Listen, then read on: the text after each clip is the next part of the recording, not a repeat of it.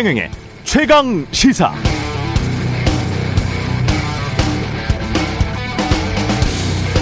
네, 문재인 대통령의 방미 성과에 대해 여러 평가들이 나오고 있습니다. 송영길 더불어민주당 대표는 안보와 경제 전 분야에서 대단한 성과를 거뒀다.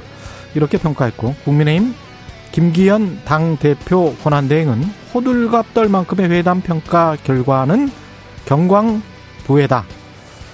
성과 30, 실망 70의 회담이었다. 이렇게 평가했습니다. 저 역시 지난 토요일 일요일 두 대통령의 정상회담 기자회견 이를 보도하는 한국 언론과 미국 언론 그리고 사후 회담 내용에 대한 평가 등을 면밀히 관찰했는데요. 딱 한 가지만 짚고 넘어가겠습니다. 정상회담 기자회견에서 바이든 대통령이 5G를 G5라고 발언, 발언했었잖아요. 실수였죠. 바로 정정하면서 웃었고 현장에 있는 기자들 사이에서도 웃음이 터져 나왔습니다. 그런데 미국에서는 이걸 정치적으로 문제 삼지는 않았습니다. 야당이 말꼬리 잡고 늘어지지도 않았고요. 미국 신문사들은 이걸 가지고 바이든 대통령을 롤링감으로 삼고 이게 부끄러웠네, 국격 하락이네 이런 평가도 하지 않더라고요. 후보 시절 공화당 측이 계속 흘려온 바이든 침해설로 몰고 갔다면 정치 논쟁이 아주 지저분해졌을 텐데 말입니다. 언론은 최대한 회담 내용을 충실히 보도하고 그 다음에 분석하고 평가했습니다. 전 이 부분이 가장 부러웠습니다. 우리도 5G 관련 비슷한 에피소드가 있었고 게다가 이번에는 이번에도 일본은 햄버거 먹었네. 우리는 크랩 케이크를 먹었네. 우리는 또 그런 기사가 인터넷 포탈을 장식했었는데 이게 정말 대단한 그 무언가를 의미하는 건 아니지 않습니까? 이런 가십성 보도를 하는 이유 사실은 정파적 계산을 염두에 둔 이미지 정치 놀이에 빠져 있기 때문이 아닌가요? 한국 언론 때문에 한국 정치판이 더 지저분해지고 있는 건 아닌지 우려됩니다. 행정부도 국회도 사법부도 잘못하는 것 많죠. 그러나 한국 언론만큼 이렇게 수준 낮게 노는 나라가 우리 정도의 경제 규모, 이 정도 교육 수준의 나라에서 또 있을까 싶습니다.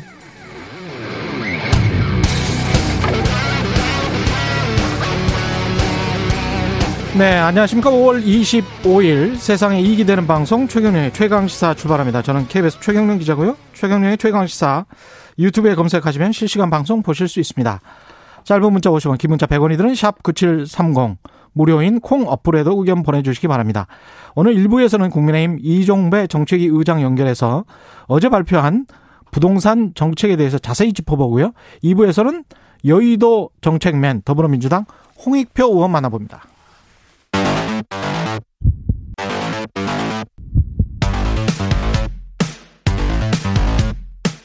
오늘 아침 가장 뜨거운 뉴스 뉴스 언박싱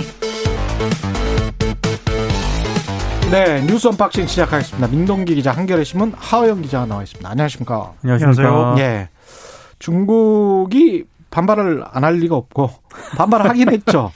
예. 하긴 했습니다. 왜냐하면 예. 중국 외교부가 이제 정부 차원의 공식 반응을 내놓았는데요. 예. 한미 정상이 대만과 남중 국해 문제를 언급한 것에 대해서 내정 간섭이라고 입장을 밝혔습니다. 예.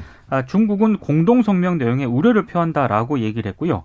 관련 국가들은 대만 문제에 대해 언행을 신중하게 하고 불장난을 하지 말아야 한다. 불장난. 네, 불장난이라는 어. 표현이 좀 등장을 했습니다. 예. 그러면서 한미 관계 발전은 지역의 평화와 안정, 발전과 번영에 도움이 돼야지. 예. 그 반대여서는 안 되고 중국을 음. 포함한 제3자 이익을 해쳐서도 안 된다. 예. 아, 뭐 상당히 좀 공식적인 입장을 이렇게 밝힌 셈입니다. 예. 어떻게 보셨어요? 이게 그 예, 시기와 예. 내용 모두에서 그 완화된 내, 어, 것으로 보이는데요. 반발은 했지만 네네. 수위는 조절했다. 보통 음. 그, 그 이런 입장이 나오게 되면은 예. 즉각적으로 나오는 경우도 있거든요. 지난번 그 미일 정상의 공동 성명이 나왔을 당시에는 예. 난폭하다. 난폭한 내정 간섭이다. 뭐 이런 이야기 있었어요. 난폭한이라는 예, 예. 단어가 들어갔군요. 예, 난폭한이라는 단어가 들어갔고요. 예. 그리고 당시에는 그 주말에 성명이 발표됐는데도 그날 밤에 즉각적으로 어, 이런 난폭한 내정 간섭이라는 이야기가 나왔습니다. 아, 즉각 나왔군요. 예, 그날 그래서, 당일날. 예, 예, 예. 그러니까 그것과 비교해 보자면 음. 수위도 그렇고 시기나 형식도 그렇고 좀 완화된 어, 반발이었다라고 이렇게 분석이 나오고 있습니다. 이 온도 차가 약간 큰데 일본과 비교했을 때 일단 미일 공동 성명에서는요. 예. 거의 뭐 노골적으로 중국 견제 의도가 드러났거든요. 예. 특히 이제 미일 공동 성명에서는 이 뭐 대만 문제뿐만 아니고요. 홍콩, 신장 위구르, 티벳 문제까지 거론이 됐고 아, 중국 입장 예, 네, 중국 음. 입장에서는 매우 민감하게 반응할 수밖에 없는 이른바 그 센카쿠 열도, 예. 중국명 예. 갸오위대어 문제까지 언급을 했습니다. 그러니까 일본은 진짜 영토 분쟁이 있으니까. 그렇죠. 영토 분쟁을 그러네요. 하고 있는데 그 문제를 언급을 하니까 중국 입장에서는 강하게 반발을 할 수밖에 없었고요. 예. 어, 그리고 지금 우리 청와대 쪽 설명은 지금 한미 정상회담과 관련해서 중국 쪽하고 긴밀히 소통을 해오고 해오고 있다. 예. 이런 점을 감안했을 때 좀 이런 점도 반영이 된 것으로 해석이 되고 있습니다. 음. 그러니까 중국 쪽이 실제로요 미일 공동 성명을 비난할 때는 예. 이미 외교적 통로를 통해서 미국과 일본의 엄정한 입장을 표명했다. 이렇게 입장을 밝혔거든요. 음. 근데 이번에 한미 성명과 관련해서는 엄정한 입장 표명이라는 그런 표현이 없습니다. 아. 그러니까 이걸 봤을 때 외교 경로를 통한 공식 항의는 좀 없지 않았느냐. 예. 언론들이 이렇게 해석을 하고 있습니다. 우리 입장에서는 사드 배치 때 처럼만 안 당하면 예. 그렇죠. 예. 그런 정도의 수준에서만 미중 사이에서 우리의 이익을 지키면 우리로서야 뭐 바랄 수가 없죠. 실제로 네, 이번에 그 네. 미사일 지침이 해제된 것은 중국으로서는 음. 굉장히 의식할 만한 음. 그것 때문에 중국의 입장이 어떻게 나오는지를 많이 걱정들을 했거든요. 미사일 사거리 제한 네네. 예, 800km인가 그랬었는데 네. 아예 없애버렸죠. 아예 없애버렸죠. 네. 예, 예. 예. 그런 것과 비교해 보면 이 정도의 반발은 음. 아까 말씀하셨던 것처럼 공식적인 것 이상이 아니다라고 받아들일 수 있을 것 같습니다. 사실은 ICBM 북한이 만드는 ICBM 같은 경우도 미사일 사거리 제한 이 우리처럼 만약에 그런 게 있었다면 네. 그렇죠. 만들 수가 없는 거 아니에요. 그렇죠. 예. 네. 대륙간 왔다 갔다 하는 거기 네. 때문에. 네. 근데 우리 같은 경우는 사실은 그렇게 함으로써 민간도 굉장히 큰 도움을 지금 받기 때문에 네. 추진체 사업이랄지 여러 가지 우주 항공 사업 특히 현대차랄지 하나랄지 여러 기업들이 사실은 여기에 관련이 돼 있습니다. 네. 예. 네. 방위 산업 같은 경우도 안 하는 쪽이 없어요. 그렇죠. 예, 이쪽과 관련해서. 그 실제로 중국이 만약에 이번 한미 정상회담과 관련해서 강하게 반발을 했다면 음. 그 오는 30일부터 2021 서울 녹색 미래 정상회의가 열리거든요. 예. 근데 여기에 아마 어, 뭐 참여하는 거라든가 이런 그러네. 거를 상당히 고려를 했을 텐데 그렇네요. 예. 일단 청와대 설명은 어, 이 녹색 미래 정상회의에 중국 최고위급 인사가 참석을 하는 것으로 알고 있다 이렇게 입장을 밝혔기 때문에 예. 크게 뭐 정말 강하게 반발했다라고 볼 수는 없을 것 같습니다. 예. 우리는 운명인 것 같습니다. 그냥 뭐 같이 그냥 네. 계속 이렇게 가야 돼요. 미국, 중국과 예, 그게 우리 국익에 제일 나은 것 같기도 하고요. 어찌 예. 보면 좀 기회가 다시 한번 오고 있는 것일 그럼요. 수도 있겠다라는 생각도 좀 듭니다. 예. 언제든지 위기는 기회로 바뀔 수가 있기 때문에 예. 백신 접종과 관련해서 인센티브 방안이 논의가 되고 있습니다. 예. 그 민주당이 어제 코로나19 백신 치료제 특별위원회 1차 회의를 열었는데요. 예. 이때 정부가 그 백신 접종률을 끌어올리기 위해서 일단 접종 완료자에게 인센티브를 주는 방안을 보고를 했습니다. 음. 그러니까 뭐 백신을 맞은 사람에게 5인 이상 사적 모임 금지 조치를 완화해 준다든가 음. 오후 10시 이후에 다중시설 이용 제한을 푸는 방식이라고 하는데요. 예. 일단 민주당 특위 관계자는 확정된 것은 아니지만 이번 음. 주 중으로 중앙재난안전대책본부 회의에서 발표할 것이다. 이렇게 입장을 밝혔습니다. 이것도 좀 다양하게 아이디어를 생각해 봤으면 좋겠어요. 미국 같은 경우에 백신 접종 인센티브와 관련해서 여러 방안이 나오고 있는데 네. 뭐 이제 우리도 생각해 보면 야구장 갈 수 있어요. 그렇죠. 야구 좋아하는 팬들에게 네. 뭐 이런 거랄지 이게 맞춤별로 이렇게 생각을 해보면 네. 이렇게 느슨하게 그냥 그 전반적으로 이렇게 이렇게 할 수 있다. 심지어는 뭐 미국 같은 경우는 아주 극단적으로는 마리화나 파티에 참석할 수 있어요. 뭐 이런 황당한 그 기사까지 나오고 있어요. 근데 네. 이거는 뭐 조크라고 본다면 농담이라고 본다면 여러 다양한 방안이 나오고 있다. 아이디어 차원에서. 근데 그거를 우리 정부도 좀 면밀하게 한번 볼 필요는 있어요. 예. 이, 이, 이거는 하자, 하자는 이야기는 전혀 아니고. 음. 예. 그러니까 야구장 같은 거랄지 뭐 이런 것들은 뭐 아이디어로 어, 끌어들일만 합니다. 예. 특히나 저는 어르신들이 경로당이나 음. 사회복지 관에 자유롭게 출입할 수 있게 하는 것은 예. 어르신들한테 굉장히 중요한 삶의 그렇죠. 질과 관련된 문제입니다. 예. 예. 그러니까 단순히 그 식사를 하시는 것 떠나, 떠나서 그분들한테는 젊은이들이 출근하는 거하고 같거든요. 그렇죠. 예, 어떤 삶의 규칙을 복원시키는 것이기 때문에 뭐 이런 예. 것이라든가 아까 말씀하셨던 것처럼 문화체육예술 분야 활동할 때 자유롭게 할 수 있게 한다는 거. 저도 5월 5일 날그 어. 그 야구장에 갔었거든요. 예. 그큰 야구장에서 다 마스크를 쓰고 있다는 것 그리고 거기서 치맥을 할 수 없다는 것은 정말 뭐 그렇죠. 불행한 일이다 이런 생각은 좀 들더라고요. 그리고 뭐저 네. 같은 경우는 등산 좋아하는데 네. 등산을 여러 명이서 가서 뭐 다섯 명 이상이서 마스크 벗고 뭐 뭘 먹을 수 있다. 네. 뭐 이런 거는 굉장히 큰 요인이 될 것 같아요. 유인 요인이. 사실 저 개인적으로는 예. 백신을 접종을 한다면은 예. 방송할 때 마스크를 벗고 해주는 거를 아니 지, 금도 사실은 진행자의 경우는 마스크를 벗을 수 있다 이렇게 돼 있잖아요. 네네. 그래서 제가 이제 마스크를 벗고 있는 건데 그런 것도 충분히 가능하죠. 그렇죠. 예, 그거는 이제 직업과 관련된 거니까. 네. 예. 다만 형평성을 기하기 위해서 예. 인센티브에 부정적인 여론이 좀 있긴 합니다. 음. 왜냐하면 백신을 접종하는 자체가 지금 단계에서는 혜택인데 네.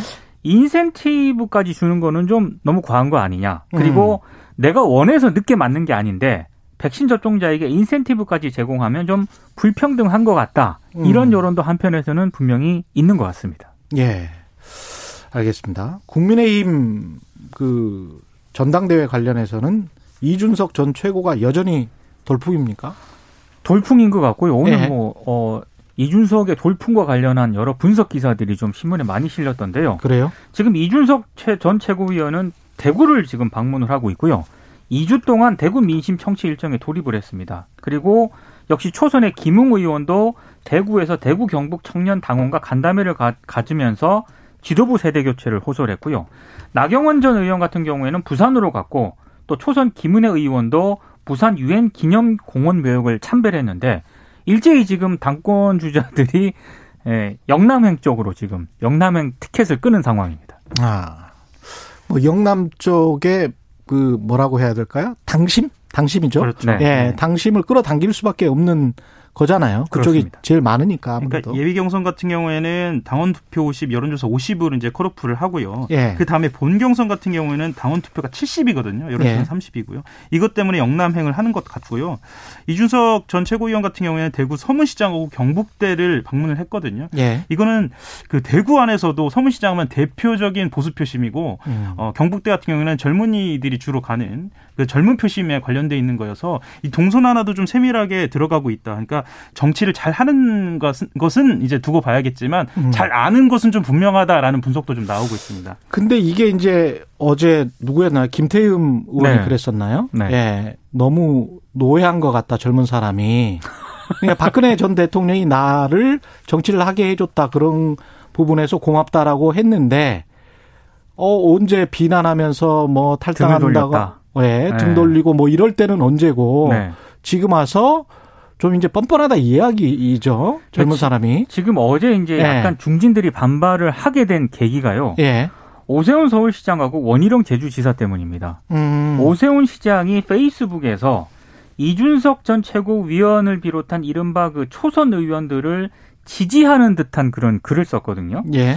어, 여기에 대해서 나경원 그 전 원내대표가 음. 아니 서울시정이 되게 바쁠 텐데 전당대회에 너무 관심이 많은 것 같다. 본인에게 편하고 만만한 당대표가 되면 좋겠다고 생각하는 것 아닌가라고 하면서 불편한 기색을 내비쳤고요. 예. 아까 제 진행자께서 말씀하신 김태웅 의원도 김태웅 의원 예, 예. 이준석 전 최고위원을 겨냥해서 아니 박근혜 전 대통령에게 감사를 표하기는커녕 비난하기 바빴고 등을 돌렸다라고 이제 비판을 음. 했거든요.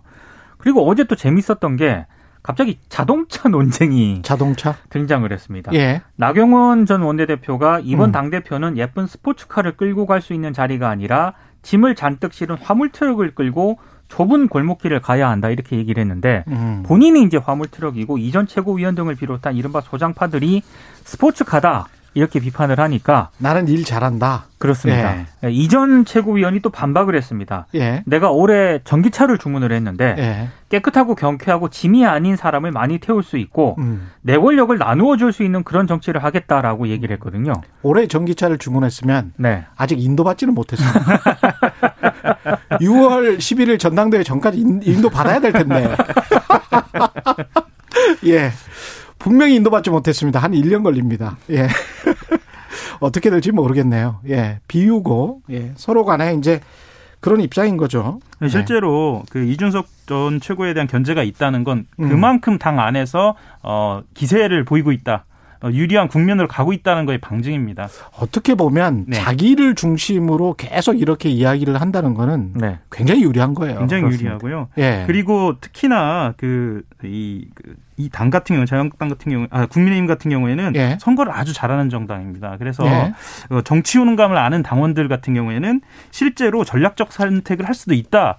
라는 분위기도 좀 감지가 아, 됩니다. 충분히 그럴 수 있겠죠. 그렇죠. 예, 예. 예. 그리고 조직표가 움직이기 시작했다라는 것도 감지가 되고 있기 때문에 이거는 음. 이 추세는 음. 단순히 여론조사뿐만 아니라 선거전을 좀 어, 두고 봐야 할 것 같습니다. 전략적 선택이라는 거는 이준석 쪽으로 상당히 갈 수 있다 그런 의미인가요? 네. 그러니까 음. 이번 기회에 그 세대 교체와 어, 뿐만 아니라 음. 쇄신이요. 사실은요. 그렇죠. 어, 쇄신의 가장 상징적인 것은 사람, 이 바뀌는 사람이죠. 거거든요. 그렇죠. 그러면 네. 이준석을 중심으로 해서 젊은 사람으로 바뀐다는 것은 음. 지금까지 국민의힘이 가지고 있었던 어, 기존의 이미지를 탈피할 수 있다. 탈각할 수 있다라는 어떤 상징적인 어떤 모멘텀이 될 수 있다는 겁니다. 부자 정당 어르신 이미지 여기에서 좀 탈피한다면 예. 그러니까 이준석 전 최고위원이 어제 어떤 방송사랑 인터뷰하는 걸 봤는데요.